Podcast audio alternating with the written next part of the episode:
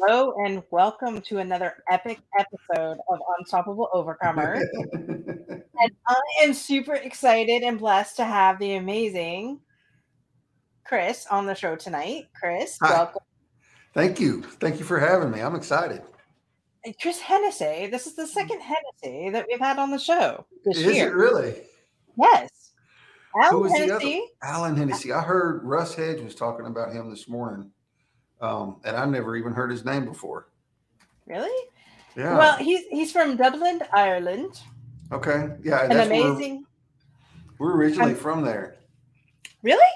Yeah, it was O'Hennessy before my ancestors, however long ago, immigrated, and uh, when they got over here, they dropped the O, so it's just Hennessy.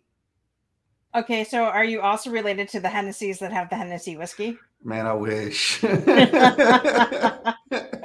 know what? We don't okay so we're just going to start this like we're old, we're old friends because it, yeah, it feels go. like this. Yeah. Uh, my my husband gets a christmas gift uh, from his from people that he works with and every year it's a bottle of hennessy. So oh, yeah. i happen to look it up and i'm like because he's like man we're never going to drink this. Can we switch it out? Well it depends because if it's if it's a $350 worth of value you, you can't get you you have to go to head office LCBO. Mm-hmm. So that's where we buy our liquor here in Canada. For those of you Americans that didn't know that, uh, so he was all excited. I was looking up some of the value on some of these bottles, and I'm like, "Oh my god, we could go on a trip." and you know, I, I uh, I'm not a fan of Hennessy. Like, Neither are we. I, I had it once about 20 years ago. You know, when I first started drinking, and which I don't drink now, but when I was drinking back then, um, of course I was young, you know, and like my idea of a good time was Bud Light and Kentucky Deluxe. Um, so drinking the good stuff, I was like, man, this is nasty. So I don't even know if I'd like it or not now. Like I might, but well, your your beer over there in the states is like watered down yeah. compared to us Canadians. Yeah, us Canadians have power. and in Texas, it's really not that bad. Oklahoma has like three and a half percent alcohol, and that stuff tastes like water. Um, but as I got older, I got out of the like Bud Light and all the standard, you know, redneck kind of stuff, and like some of the more upper, a little bit better than you know, moonshine. Moonshine, yeah. well, now that we started this uh, this conversation, yeah, I don't even know how we got there. We don't even know how we got there. yeah, the last okay. name Hennessy. yeah. Anyways, I just was, yeah. I, I just wanted to thank our viewers for for joining in, and Chris, thank you again for you yeah. know wanting to come on the show. And I know that you have a powerful story. Mm-hmm. So why don't you start sharing with us your overcoming story? Okay.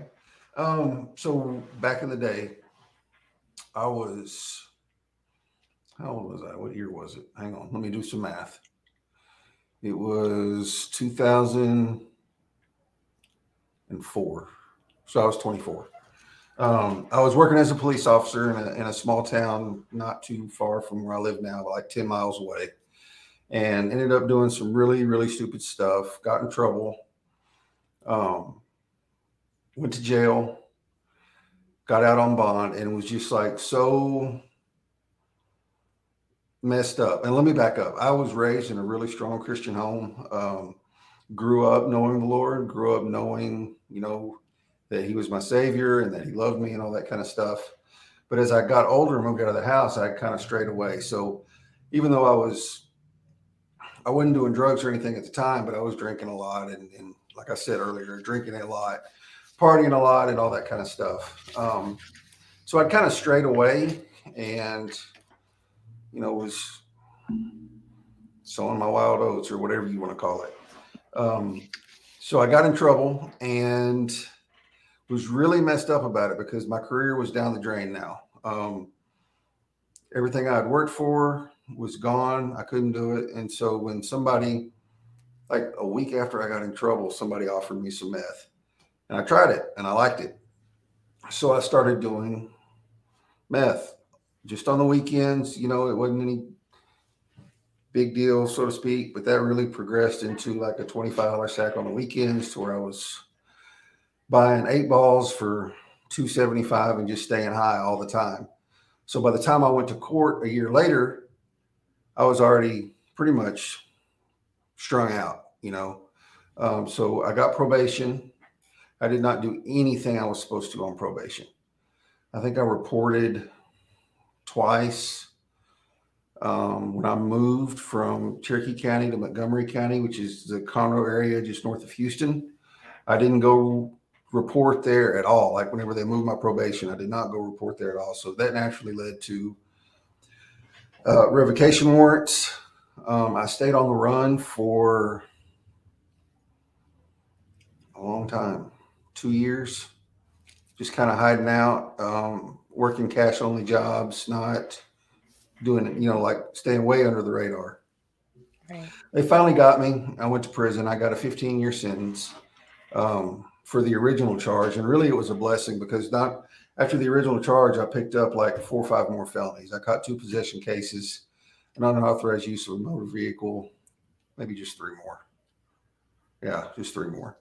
Um, so they could have prosecuted me on all that, and they had the they gave me the option of 15 years or I don't remember what it was. Anyway, I took the 15 years, so I only went down there with one charge, and I had to do seven and a half years before I became eligible for parole.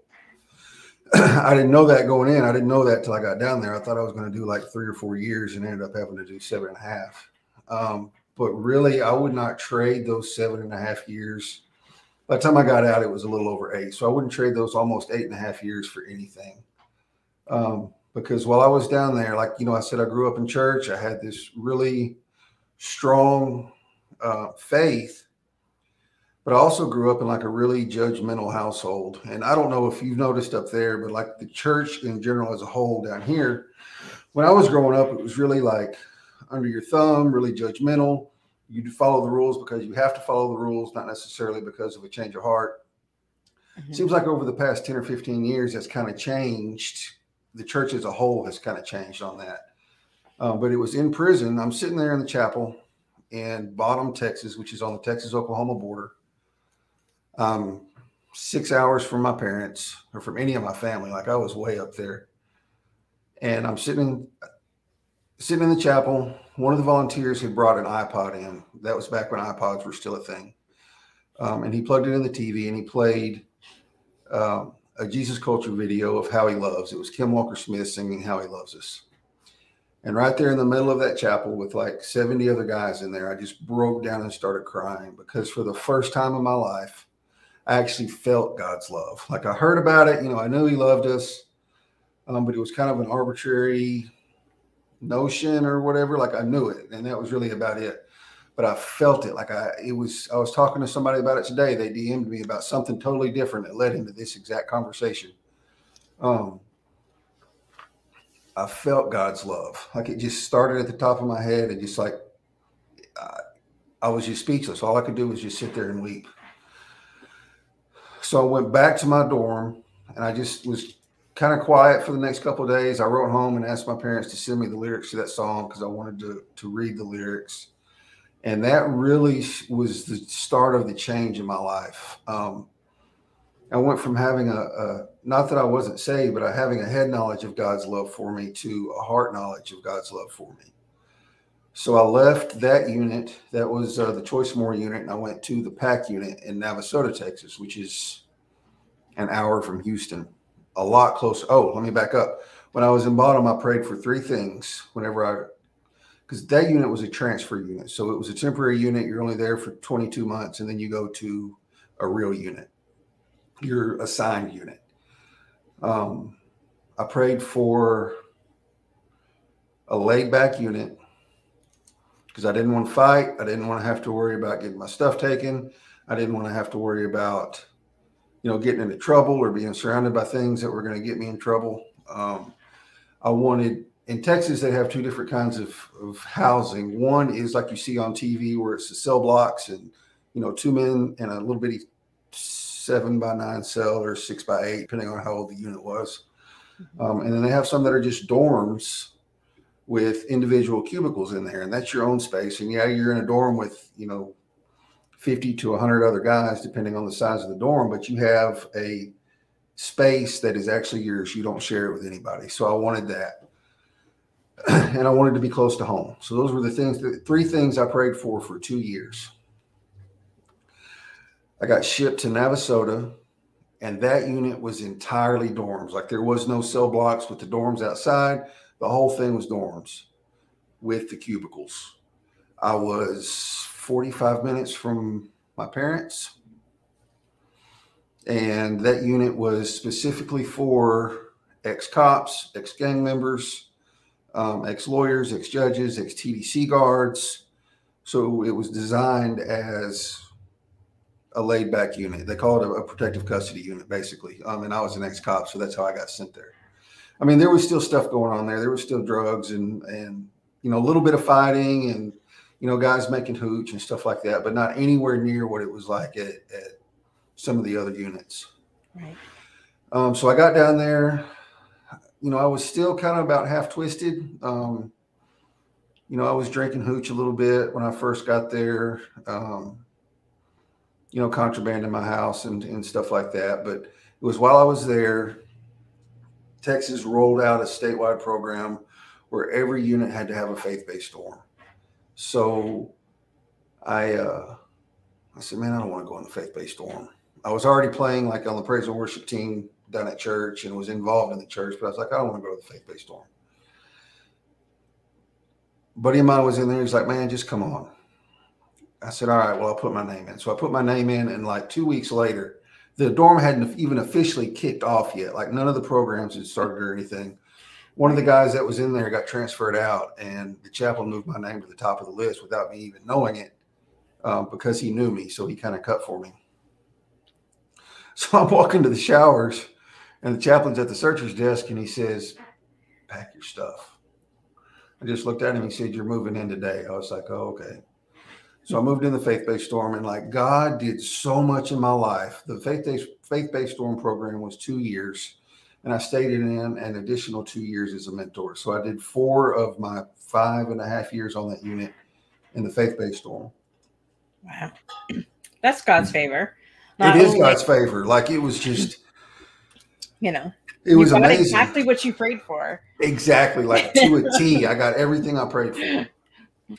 I met a group of guys that I still talk to some of them today. Um, one of them was a guest on one of my streams two weeks ago um, on my Ending the Stigma stream.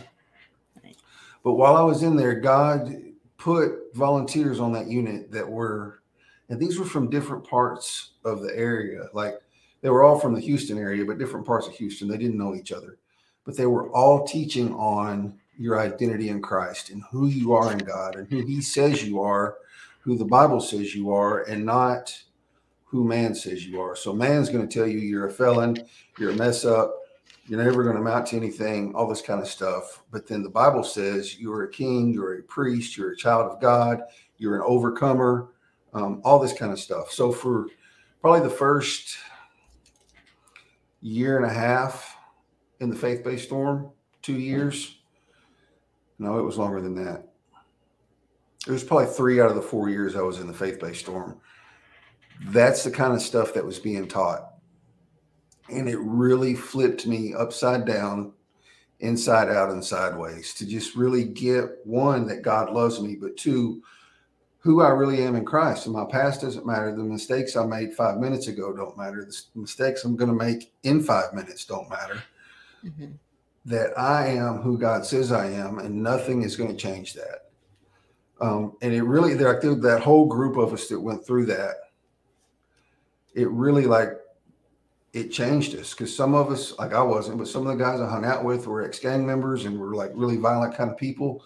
And just, and that was my buddy that was on my show a couple weeks ago, just really hard headed and just idiotic, you know, as far as what you would look at just to see the change in him and then not only him but just the way i started thinking and like my parents noticed a difference when they would come and see me. Um, and that was really where you know i got saved when i was a kid but that was really where i started developing that relationship with god was that right there uh, those three years at, at the pack unit or those four years at the pack unit of the faith-based storm were really what changed my life And I like how you said it went from um, head knowledge to heart knowledge because Mm-hmm. I, I found that myself too. I, I had become a, a Christian after I left my abusive relationship, and it Mhm. was just like, you know, everybody's telling you, oh, you know, Yeah. God loves you, God loves you. There's nothing you can do to mess up, and, and you're like, okay, but then you, Yeah, right. You know, okay. okay, you know, now what, right? yeah, and- exactly. and and it wasn't until you know like you said you know god was shifting in my life that i it went from head knowledge to heart knowledge Mhm. and and it, it's funny because i had a pastor once tell me um because i read I, f- I forget what book it was but it was talking about the annabelles and the afterbells of heaven you Mhm. know and how you know if you lived your life sinless then you would get into this like the ah of heaven where if somebody who had went you know who was a rapist or somebody who just gave their life to the god right before they right before they died you know then they would be in a different part of heaven so i'm, I'm reading this and i'm i'm really struggling with this because to Mhm. me if a god is a god of love then it doesn't matter how you've lived your life as long as you, in the, you've accepted him right Mhm. and so my pastor said to me well this is where you need to learn the difference between grace and mercy Mhm. grace and the, forget exact i'm going Mm. to screw this up something about grace is uh Grace is Getting- getting what you don't deserve, right and mercy is not getting what you deserve. exactly thank you yes. Yes. pastor chris well, and when he explained it like that, I said, "So you mean to tell me I this guy over here because I knew I was struggling because I had just found out that somebody, a family friend, apparently had raped his, his stepdaughter, mhm. and I was just like, so you mean to tell me he can give his life to the Lord, like, and then die and he's fine, and then somebody who lives their life for Christ their entire life and doesn't screw up, well." Doesn't screw up, you know. what I right, mean. right, We all screw up, right. but exactly. you know i was having that that hard like i Yeah. couldn't get in um you know and looking at it through your fleshly eyes, like you hadn't gotten the understanding, the Holy Spirit hadn't revealed that to you yet. So you, that's a perfectly logical thing for you in that state of mind to think. yeah And that's what makes the grace so amazing is that there's no explanation for it. no and and that's you know that's when for me anyways it kind of started like you said for me i know when god's in the room because i can feel like okay my partner kimberly says it's glory bumps not goosebumps i can feel the glory bumps I get those sometimes. so when i'm on a sh- when i'm on a show and i go like this you know that like, something's coming over me because it's just like and i can't hide it it's just Yeah. no matter what i just can't hide it like i Yeah. could you could see it on my face and it Yeah. almost people are probably thinking I'm going to the bathroom or something but that's not it at all it's it's it's like the Holy Spirit comes over you and you just have no it's like you're like, Yeah. oh my gosh, you just feel it. yeah, a hundred percent. Yeah, a hundred percent. Oh, I love that. And so what did your what did your parents how did your parents handle, you know, since you said you grew up in a Christian home, how did Mhm. your parents handle that transition to being a police officer to that transition to becoming um, It was you know, getting into it- the wrong crowd and and do, making wrong choices? it was tough on them, man, because I I pulled away. You know, I wouldn't hardly go home and visit. I mean, I I just lived right around, you know, five miles away, but wouldn't hardly go home because I was strung out and skinny and uh, you know all that kind of stuff. And I knew that I looked like I was strung out. Mhm. Um, they knew I wasn't acting right because the police were showing up on their door looking for me. Um, right. Hey Gabe. Hey Gabe, what's going on, man? Um, it was hard for him, and you know, mom was just telling everybody pray that she was wanting me to get caught, really, because she knew that was the only way I was going to slow down. Um, Right. Used to make me so mad when she told when she would tell me that when she would tell me that she had told people to pray that you know I'd I'd uh, be uh, get caught or that I would hit my bottom or whatever because Mhm. I was just like, man. Um, but it took, like, they were relieved when I finally did get caught because I was, you know, when I was on the run, I was still out there not doing the things that I should have been doing, still doing all the things I shouldn't have been doing. Right. Um, it was tough on them, and it was tough on the people that had known me, uh, you know, since I was a kid. Um, just to see me going down that path, and you know, like one of them, one of my best friends in the world, we go fishing and hunting together all the time. Back then and again now, his wife's brother-in-law was the assistant chief of police where I worked. Um, so he would be asking Julie, "Hey, have you seen Chris?" She she hadn't seen Chris because Chris wasn't coming around anywhere. Um, Chris was hiding know, in the bushes. Chris was hiding in the bushes. Yeah, exactly. so it was just like my whole circle of people. I totally, I didn't turn my back on them, but I just wasn't going around them. So a lot of them didn't know what was going on until I went to prison and it got out. And uh, like when I came to work here, here's another cool story. I, I got out, I went to work. Um, for an auto parts store, a major auto parts store, and applied. I got in. A buddy of mine was the district manager. He hired me. I got in. I wanted to apply to be a key holder so I could make like a dollar more an hour or something. Well, HR saw my record and was like, he should have never been hired in the first place. Him when he shows up to work up to work tomorrow. So they fired me. Um, I was I was out of work for like a month, but then my buddy that's part owner of the company I work for now, his mom called my mom and was like, Hey, I, and this is like five months after I got out. She was like, Hey, I just found out Chris is out. Does he need a job? Tell him to go talk to Dannon. So they hired me here. Um, just right off the bat, and I've moved up. So God has blessed me while I've been here. Um, but just the fact that I, I'm not a car guy, so the auto parts store really was not my cup of tea anyway but it was a job, so I was grateful to have it. Um, and I'm not a really a computer guy, but I ended up in a sales position here, and I don't really like sales, but God has blessed it. You know, like, but now, which has led into me getting on LinkedIn, discovering live streaming, and getting into remote producing, something I really, really love. So, which leads us into Gabe's thing here, because yeah. Chris Chris has his own show, which is exactly right after mine. Right. So yeah. She, thank right? you for moving your show up 15 minutes so I have time to jump over and get mine started. Not a problem. So Gabe has another question. What was the first thing you ate when you got out of prison? Because we all want to know what all was the first know. thing you so ate. So I had I had four hours to get home. I didn't know I was going to be. I didn't know. They put an ankle monitor on me, um, so I had four hours to get home. Um, so I didn't get to stop and eat anywhere good. But my buddy I told you about that was on my show a couple weeks ago, he drove up from San Antonio, met me with a car and gave me a car. So I rode with him in that car on the way back to the house. And we stopped at Whataburger and I got it was the pepper jack with the peppers on it, grilled pepper jack. It was on toast, not on a bun. I don't remember what it's called. Um, but that's what I got: French fries and a Coke. And then we stopped at the gas. My brother met me with a can of Copenhagen too, and I had a deal as soon as I got out, which probably isn't good, but that's the first thing I had when I got out.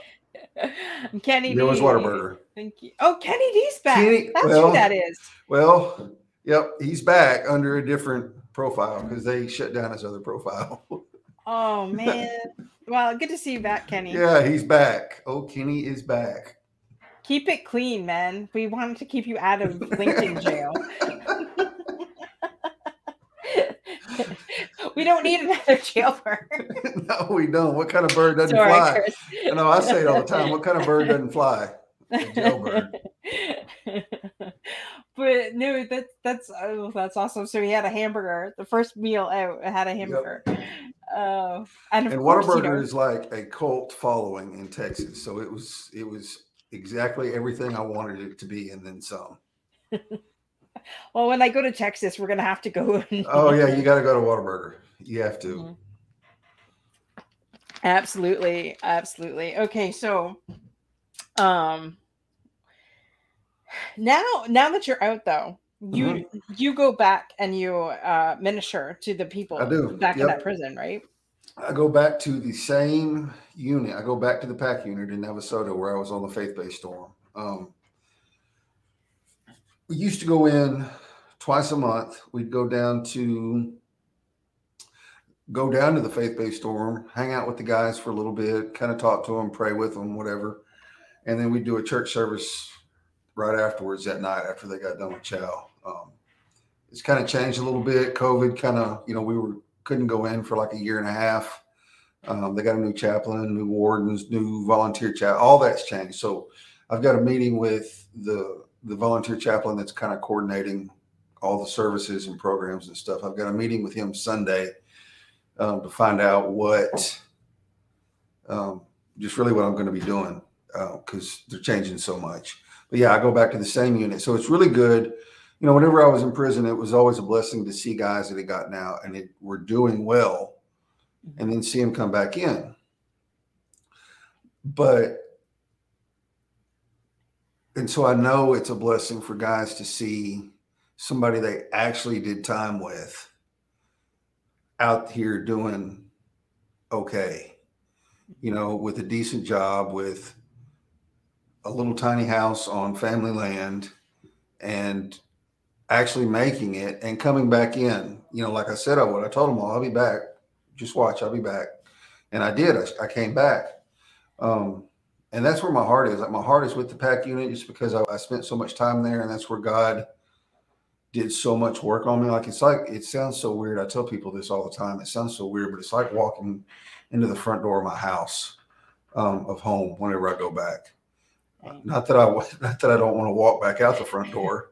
And there is a difference, by the way, y'all. So if you walk in the front door, you get to walk back out. If you come in the back door, you're not leaving. So being able to walk in the front door through the gate, um,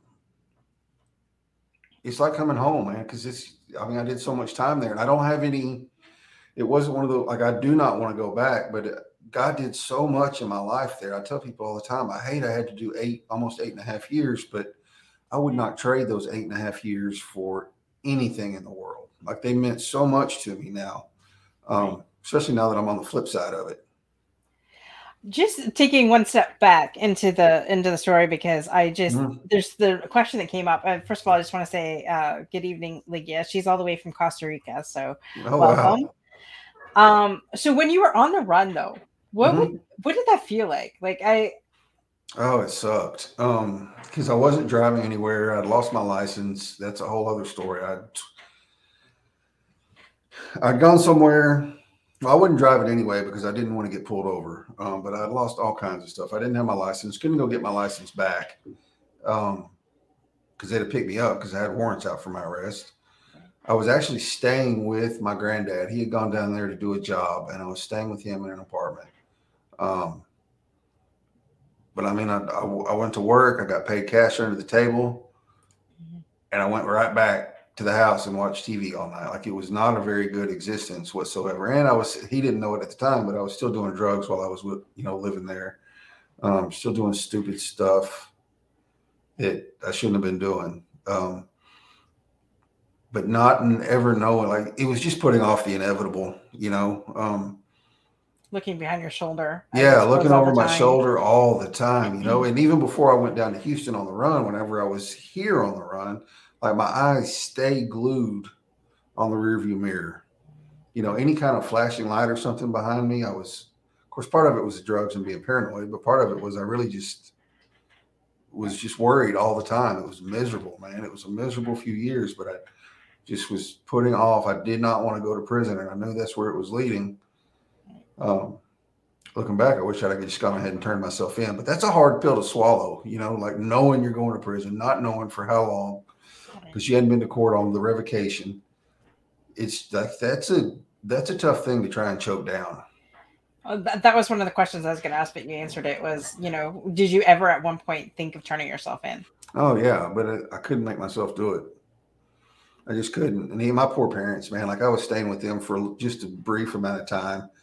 Cops would show up at my house, and I remember one time my, my parents weren't even home. My brothers and sisters were, and I'm the oldest of seven, so they're they're all younger than me. And back then they were still young. And there's a long driveway that was leading up to my parents' house. It's on the same piece of property I live on now. And I was laying on the couch, and my sister came in there. She shook me. She said, "Hey, the cops are pulling up the driveway." My parents lived in a mobile home, and they had added like a back room onto the back of it. Mm-hmm. And I went out the back door, and there was a gap about that much where it dropped down. And I, I don't know how I made it under there, but I made it under the house and was hiding. The cops were walking all around. They were inside. They were looking under the. I don't know how they didn't see me. Like I have no idea how they didn't see me. Um, but it's just stuff like that all the time. I couldn't sleep. I was constantly watching the driveway. It was just, it was miserable. Right. But then God stepped in anyways. Yeah. And saved you. So that's Yeah. that's the good part. Yeah. And um, you know, now that you're now that you're out, what what would you say to somebody that was in the same situation that you were in? What advice do you give the guys when you're when you're helping them in in the prison? Man, it really just like depends on each and every one's situation. But I just tell them all like, you know, you're going to get out one day, whether it's in 10 years or whether it's, you know, in six months. Do not forget what you've learned in here. Don't let this become a distant memory or so distant of a memory that you forget what it's like and you end up messing up again. Remember the work that God did in your life. You know, in the Old Testament, God was always having the Israelites build a monument, set up an altar, and it was so they would remember things. Um, you know, every time some, God did something, he he'd tell them to build an altar, do this, do that, and it was it was for remembrance. So they when they came back through there again, they would see that and remember on this day God did this. Use this as an altar to remember what God has done in your life. Don't forget it. Don't get out and get you know you have one you're going to have to change your people places and things you you have to that's the first thing you've got to do don't even think about hanging out with your old buddies um, i've seen a few of the people that i used to run with and do drugs with since i got out but uh, that none of them have my number well one of them does but he turned his life around too he's he got saved and he's doing real good now um, but the other ones none of them have my number you know they all know i'm living out there where i was you know out on our family land None of them come around. I don't go around. Um, I mean, I could now because I'm strong enough now, but one, I'm still on parole. I don't know who's being watched by the cops and who isn't, but you just getting out, you have to change your people, places, and things. Don't even think about it. Like that's just, it's not an option. Um, find a church and get rooted in it and be active in it and be put roots down. Um, you know, and he, it may take not going back to your, you know, you may have a place to go with your parents or with your family, but if it's not a good situation, don't do it. Hold out on something, you know, or, or get out of there as quickly as you can. Sometimes you don't have a choice. You know, if you get granted parole and that's the address you have to go to, you don't have any other choice. Um, but just don't forget what God has done in your life. Don't, don't do it don't forget who you are in Christ. Really, is what I tell them. And I'm, I, I would imagine that you know it's taking every trying to think of the right word trying to take everything um sorry uh, my brain is good. no, It's- you're good. It's, it's been an amazing, like it's been a, a weird couple of days, but um, you know, just appreciating, I guess, everything that you do have. Yeah, Yeah. exactly.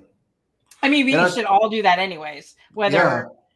You know, appreciating the freedoms and remembering that Mhm. freedom, right? You know, Mhm, these little punks that are watching that are out there doing things they shouldn't be doing. mhm. exactly. And I, you know, and I tell like, you know, you people run game on you in prison all the time, so I can tell pretty much the guys that are BSing me and the guys that are, are really serious about it. But, um, dang, I was going somewhere with that. You're rubbing off on me. Sorry. I I had a I had a brain lapse. Oh, I was going somewhere with that. Oh man, it'll come back to me. You will. Yeah. When you least suspect. Or Yeah, tonight when you're on yeah, your show. That's gonna what I meant like- to say on Dorothy's show. yeah, exactly.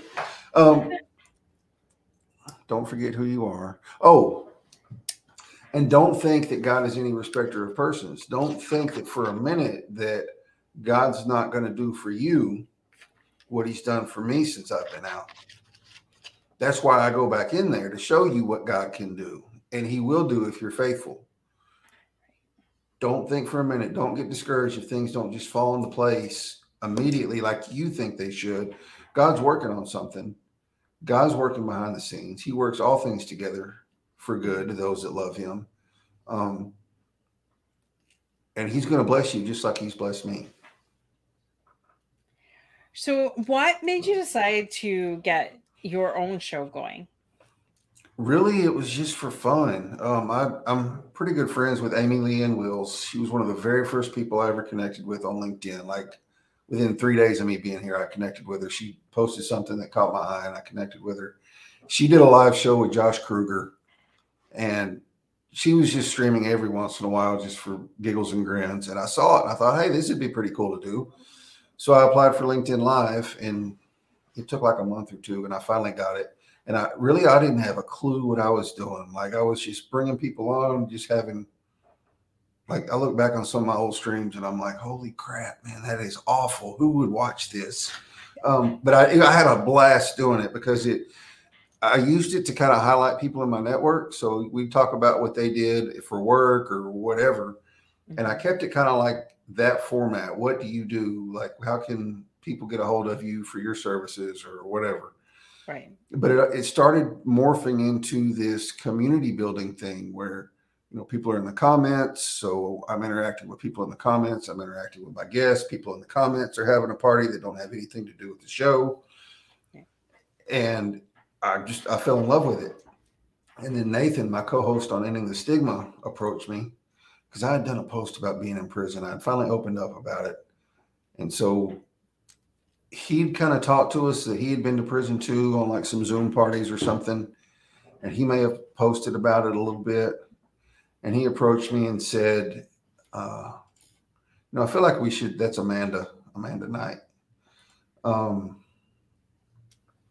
he approached me, was like, man, I feel like we should be doing something else with this other than posting. I said, well, let's start another show. And so we started ending the stigma. And that, that one, it really focuses on the struggles felons face in the job market and finding a house, um, staying clean, all that kind of stuff. So we have guests on that have either been to prison or have, you know, been affected by somebody that's been to prison, like a family member. Like Amanda was a guest on our show because her dad had been to prison when she was little. Um, people that work with an organization that helps people that have been to prison um, and we just try to normalize the fact that people have been to prison, they have messed up. Um, the stats are pretty high on, like it's like one in three people in the U.S. have been to prison. So chances are you get three people together, or you get hundred people together, thirty-three of them are going to be have been to prison. Um, so we just try to kind of normalize it and just show people that you know, yeah, there are people that have been to prison that are going to get out and they're not going to act right. Mm-hmm. But there are people that have been to prison that have gotten out and just want desperately not to go back and to have a life without the labels and the stigmas associated with people that have been to prison. And one of the one of the things you'll hear me say on there almost every week is what about the unconvicted felons? You know, yeah. what about the people that went to parties in college and did cocaine or ecstasy, or maybe they're still doing cocaine, or mm-hmm. maybe the CEO that's, you know, they doing whatever he's caught. doing. Yeah, they just didn't get caught. So what you know, there's no way to know what the percentages of those people are because they didn't get caught, right? Right. So chances are, even though you may never know somebody that's been to prison, there's a hundred percent chance you've rubbed shoulders with people that have committed crimes that could have gone to prison. So what's the difference? Like, why should somebody that actually got caught and paid for what they did be so right. stigmatized versus the people that haven't? Um, so that's kind of the gist of the show. You have a fan. I'm not sure who it is. That's, but that's Amanda Knight. Oh, that is Amanda. Oh, that okay. is Amanda Knight. Yep. She says your shows were never off. She's too kind.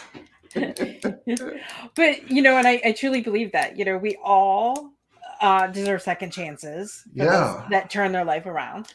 You know, and for for those people that you know okay so you did the time you did the you did the crime you did the time mm-hmm. um you know and you changed your life around you know uh, clearly you've you've definitely completely changed your life around you're helping others um you know in the prison system that you know have done the same gone through this same things that you have. Mhm. I mean, so you're you know you're right. I mean, what's the difference between somebody who got caught and didn't get caught, other than the fact that they did jail time?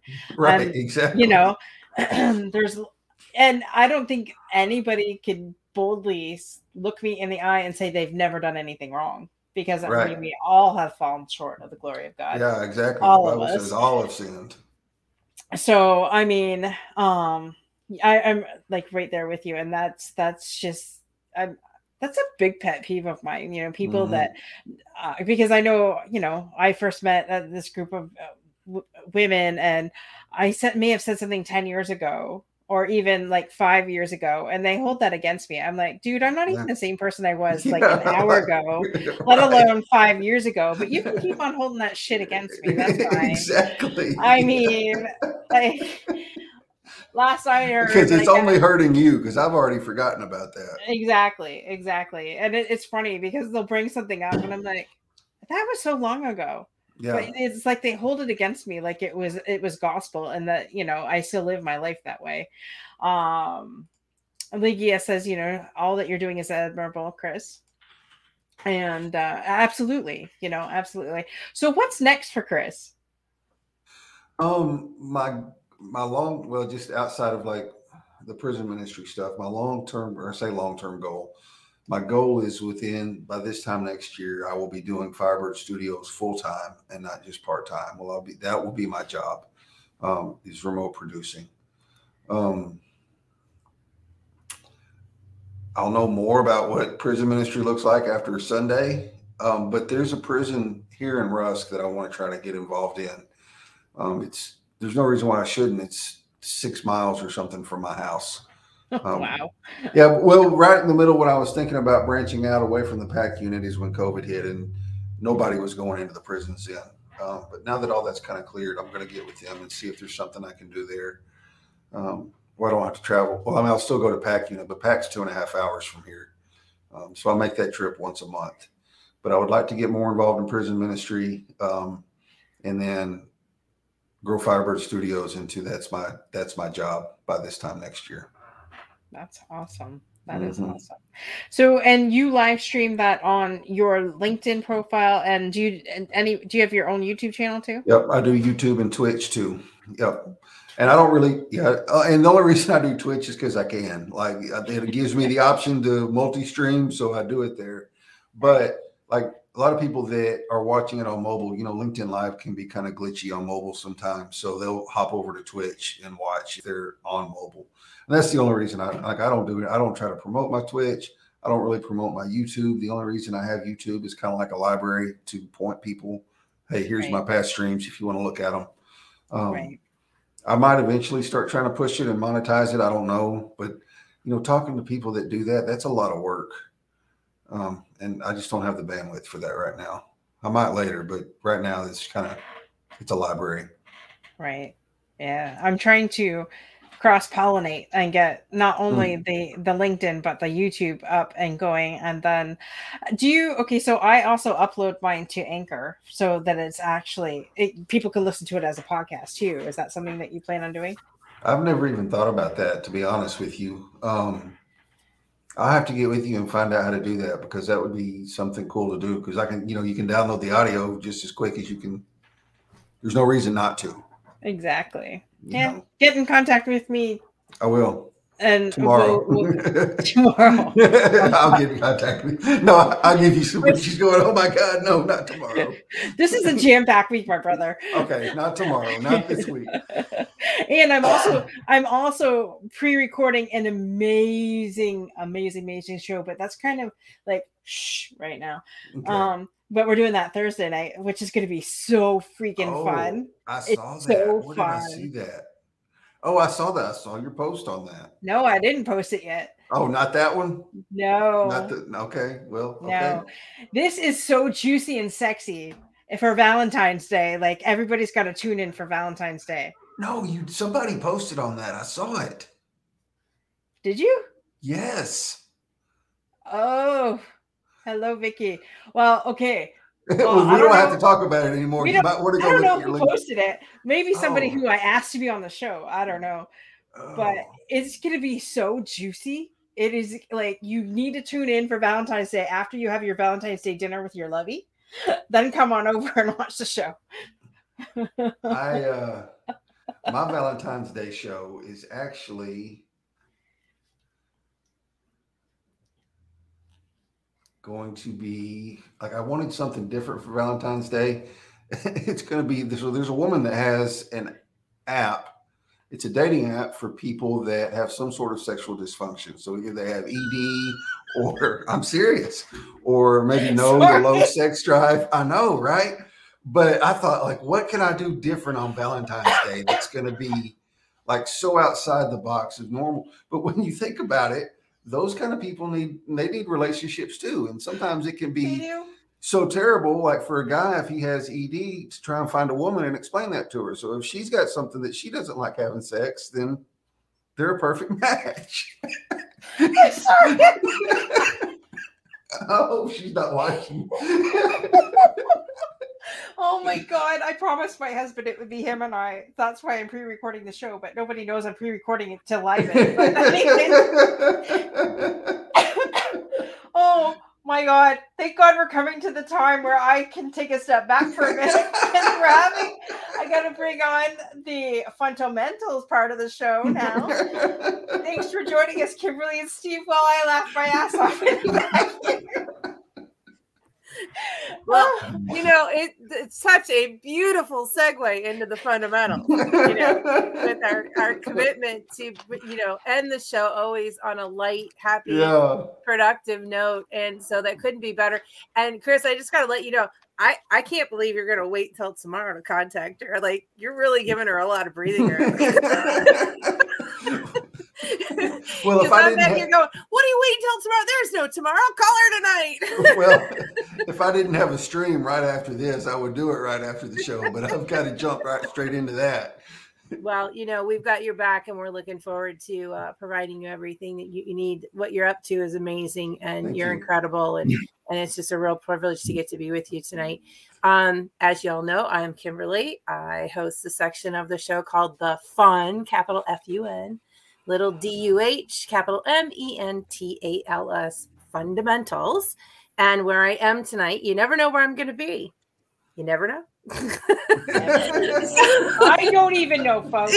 yeah, that's on purpose. Nobody knows. um, tonight we're in Naperville, Illinois, with um, I, you know, I'm going to do everything I can not to get choked up here. Um, with uh, the partner that is the literally no pun intended, no like no silliness. He is the wind beneath my wings. He is the human being that allows me to be a successful serial entrepreneur. Steve Roke, I'm introducing you to the world of Unstoppable Overcomers. And what what business would you like to share about tonight before we go into the fundamental game part of the show? We are sharing about our real estate business uh, this Oh. evening. yes. So um, uh, we are uh, real estate brokers with Keller Williams uh, in Naperville, and um, have a team uh, with uh, three agents uh, currently, and we are adding agents to our team aggressively. I would say, you know, that's one of our, our number one things is to, to grow our business by by growing the, the, the size of the team, such that um, we are spreading out all of our real estate transactions that other people are, are helping us to do, such that you know we can spend time doing stuff like this, right? And we're not constantly um, you know working with clients all the time like there are a lot of agents out there that work 80 hours a week so it's not what we're out to create for ourselves Fantastic, fantastic. And is there any particular service you'd like to share with the community tonight that uh, if they want to get in touch with you, what should they get in touch with you about?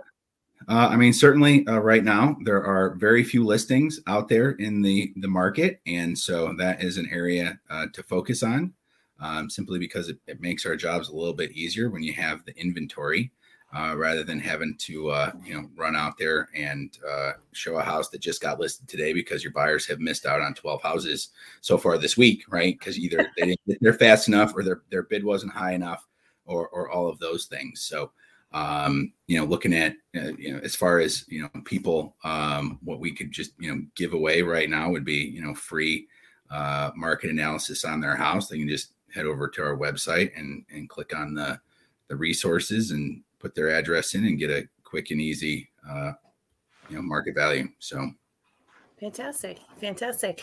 Um, and uh, Dorothy, that is www.freedomgroupglobal.com.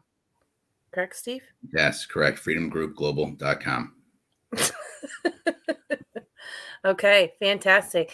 And we are thrilled to have you on the show tonight in more ways than one. Um, and uh, we're, we, we're happy that our community here is happy to support, obviously, Freedom Group Global and all that they're out to create in the world. And, and just to kind of piggyback on what he shared, our real estate company is focused on you know creating incredible spaces whether it's your home you know rental properties investment properties.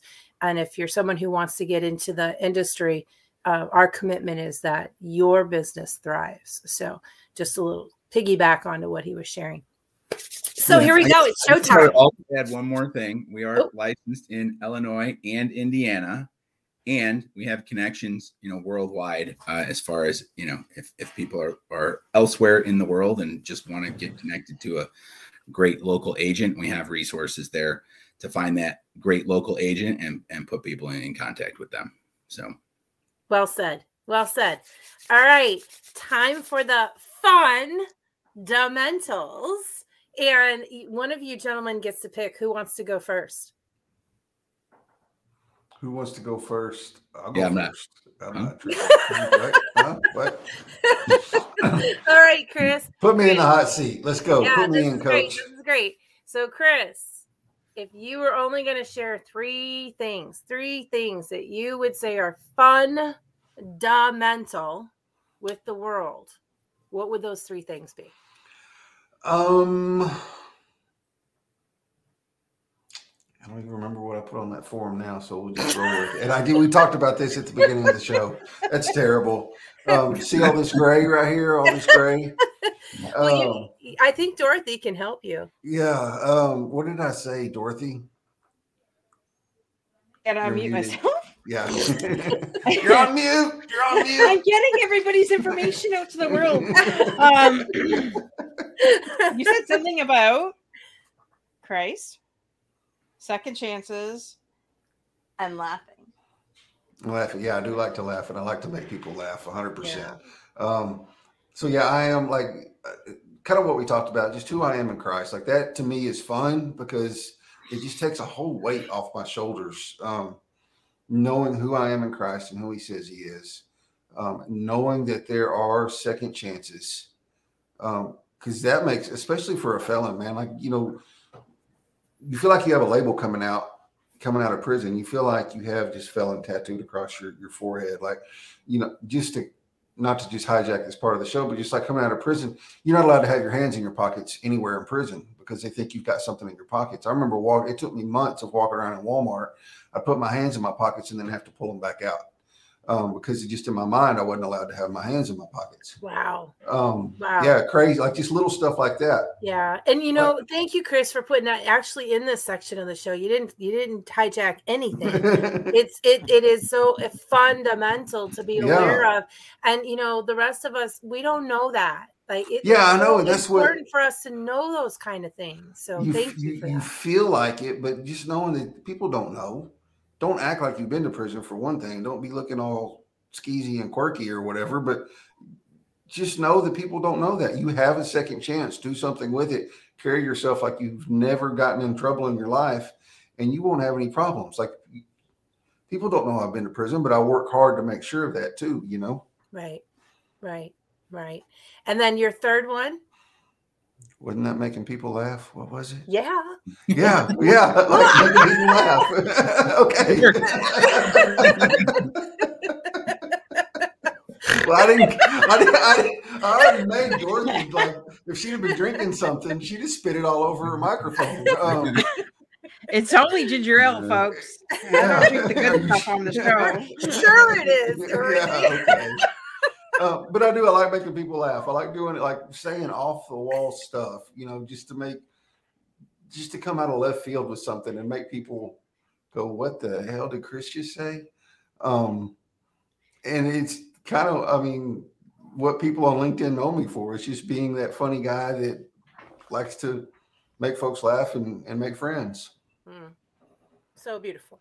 So well, beautiful. can I just say one thing though? The Mhm. one thing that I, the reason why I actually connected with Chris was for Chris's heart because Chris, somebody's house had just caught on fire, and Chris was posting all over LinkedIn about this GoFundMe to help this family that had just lost their everything, like everything in their home. Mm. So I reposted it, and then he posted something along the lines that he was shaking because it was the first time somebody actually approached him to be on his show. And I'm like, oh, come on. So I actually misread that. And I, so I'm like, well, Chris, why don't you come on my show? And then I found out that what his story was. So Chris, not only does he make you laugh, Chris has got a big heart too. So I'm just throwing that out there. And and I'm like I it was a whole community wide thing of what happened when Julie's house burned down. But in two weeks we raised thirty three thousand dollars, um, which is more. And I'm just gonna one of the influencers on LinkedIn that I absolutely cannot stand posted a GoFundMe to something, and they only had like and for months only had like fifteen thousand dollars, and I hate that for the family, but like the real community is not in the influencers. The real community stepped up and helped Julie out. That's right. So it, it wasn't just me; it was a community-wide effort because I posted every day for a week, but then there were so many shares and so many other people jumped on the bandwagon and started posting and sharing the GoFundMe link, and the the news, the local news was sharing the GoFundMe link. Um, so it wasn't just me. I mean, I started the GoFundMe, but it was a huge community-wide effort. Like the LinkedIn community came together. Like we were just flabbergasted. Like all of us that were kind of organizing it are on a Slack channel together, and we were just like speechless on how everybody just jumped up and and stepped up. Like it was just amazing the way this community came together. so beautiful. It was. It was a beautiful thing. Yeah. All right, Mr. Roke. You get to bring us home. What are your three fundamentals to share with the world? All right. So the first one I have is have a great partner who can push you and appreciate you at the same time, if possible. she literally kicks your ass as a partner. Trust me, I get it. Yes. uh, so, uh, number two is align with people or companies that have a strong culture that empowers you. So, I was thinking in that moment of, of Keller Williams and, and all the, the culture and, and support that, that comes from there. Uh, and then, lastly, I have don't take business too seriously. Uh, you can always try again tomorrow. Uh, so, focus on having fun. And that goes to your personal life too. So, don't take anything too seriously. And by the way, Unless maybe you're in prison, then you might have to take things a little more seriously.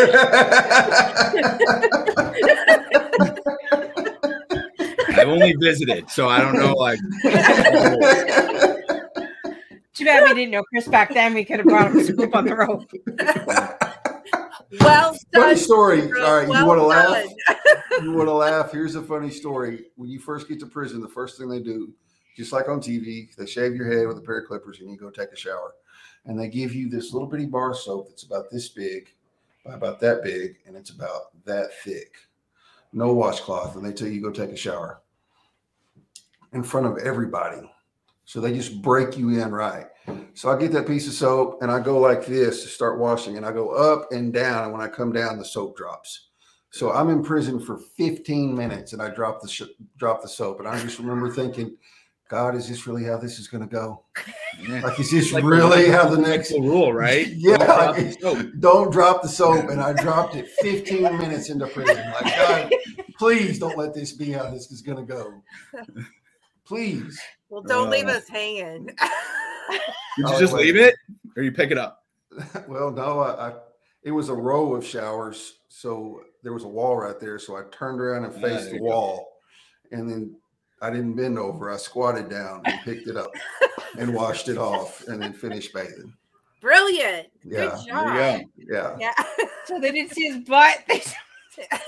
Well, I mean, everybody saw my butt and everything else because I'm out there in front of God and everybody, officers and inmates and people coming in and out because it's the intake, and it was just really I'm already unsettled because I now it did like I'll take a took a shower in front of hundred people. Like it, it's that got I got over that real quick. But that was my first in shower prison in front of people, where I had to actually get naked in front of all these people, and I was like, oh god. And then I dropped the soap, and I was just like, it was the most uncomfortable moment of my life. Hmm.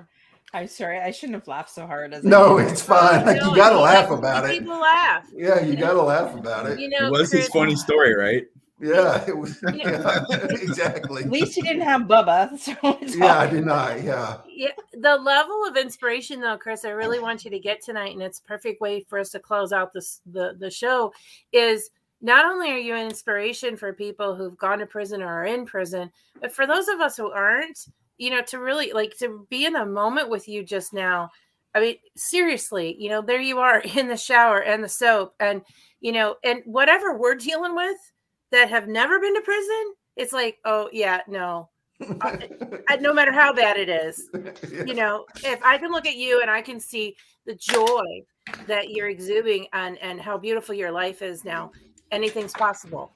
So Right. really, thank you, thank, you so much. I appreciate that. And it's only like I don't say this just to be cliche, but it is only because of the grace of God. Like it, I, I recognize that hundred and ten percent. Um, I mean, how else can you not be bitter about all the crap that happened? Some of it your fault, some of it not your fault. All the shit you have to walk through while you're in there, and then come out not bitter and not hardened. You know, like it's hard to do. Like you, you most guys come out really jaded because they've spent so much time being a number and not a person, um, and getting treated like that. So, I mean, it's it is. It's only by the grace of God. What's up, Tim? Thanks for joining us, Tim. Yeah, Anyways, I just want to thank all of our guests uh, uh, for people showing up in in the chat, and we uh, thank you for joining us, and thank you, Steve and Chris, for joining us tonight. I mean, this has been another insane episode, It's insanely good, insanely Insanely good. good. Yeah, it was so insanely good. Uh, just so much, just so rich in um, you know, God's glory and and Yeah. everything. Um, and and a powerful story, Chris, too. You know, your your story is truly powerful, and you know, I don't know if you caught what Chris had said before, but um, definitely people, places, and things are something that you have to change if you want to change yourself. And so, you know, I did make notes. I make notes every episode. I saw And, that. uh, you know, those things, those aha moments. But um, so if Mhm. you've learned anything from Chris tonight, change your people, places, and things. Uh, if you get stuck into a situation like this, and just press into um, what God's doing and just allow Him to work in your life is Yep. what I got out of tonight. Yeah, Right and on, I- what I got is is also to make sure you listen. If you if only listen to one voice, and it's what God says about you. Mhm. So forget what you say about yourself. Forget about what other people say about you, and and let Mhm. that be the light that shines and pulls you forward. Yep. And if anybody like Right. do a Google search on I am scriptures and I used to have all that stuff printed out, but it'd be easier for you. Just Google I am scriptures in the Bible and it'll give you a whole list of who the Bible says you are in him. And like I would read that stuff over and over and over in prison and just get it ingrained in my head. Like go read that stuff. That's who you really are. Right. Brilliant. Exactly. And with that, we've got to end because Chris has to go. I gotta go. Yep. I, I promised him a hard stop, and we're three minutes, four minutes over. So it's okay. for- It's a hard stop. Four minutes It's a, over. it's a hard, yeah, exactly. Hard stop, four minutes over. Mm. I know. I know. Dorothy, thank you so much for bringing me on. Like I had a blast. This was so much fun. for sure. Well, we'll have to join you on your Yeah, on your there. show one night. Yep. Ac- absolutely. I need to put you on the list of people to contact. I'm booked through April right now, so I'm not putting anybody else down until I get a little bit closer. Um, because I start you start losing flexibility whenever you get booked that far out. So I usually try not to. So I will definitely put y'all on the list. Well, we're booked till March, so I get it. and so it just Yeah. happens. Like somebody will, and I, this year I've had like I don't know how many people reach out. Hey, let me come on the show. Hey, I want to be on the show. So it just happens, and all of a sudden I look up and I'm I was like, oh, I need to stop. Like I'm just telling people I'm not taking anybody right now. I'll reach back out in a couple months. Exactly. Anyways, don't forget, folks, jump on over to Chris Hennessy's uh, LinkedIn right now. Mhm. Well, in ten minutes, and In he's gonna be on, and he's gonna be on his show. Uh, so go watch that one, and we'll see you next Monday night. Have a Bye, good y'all. night and God bless. Bye. Bye. Bye. Bye.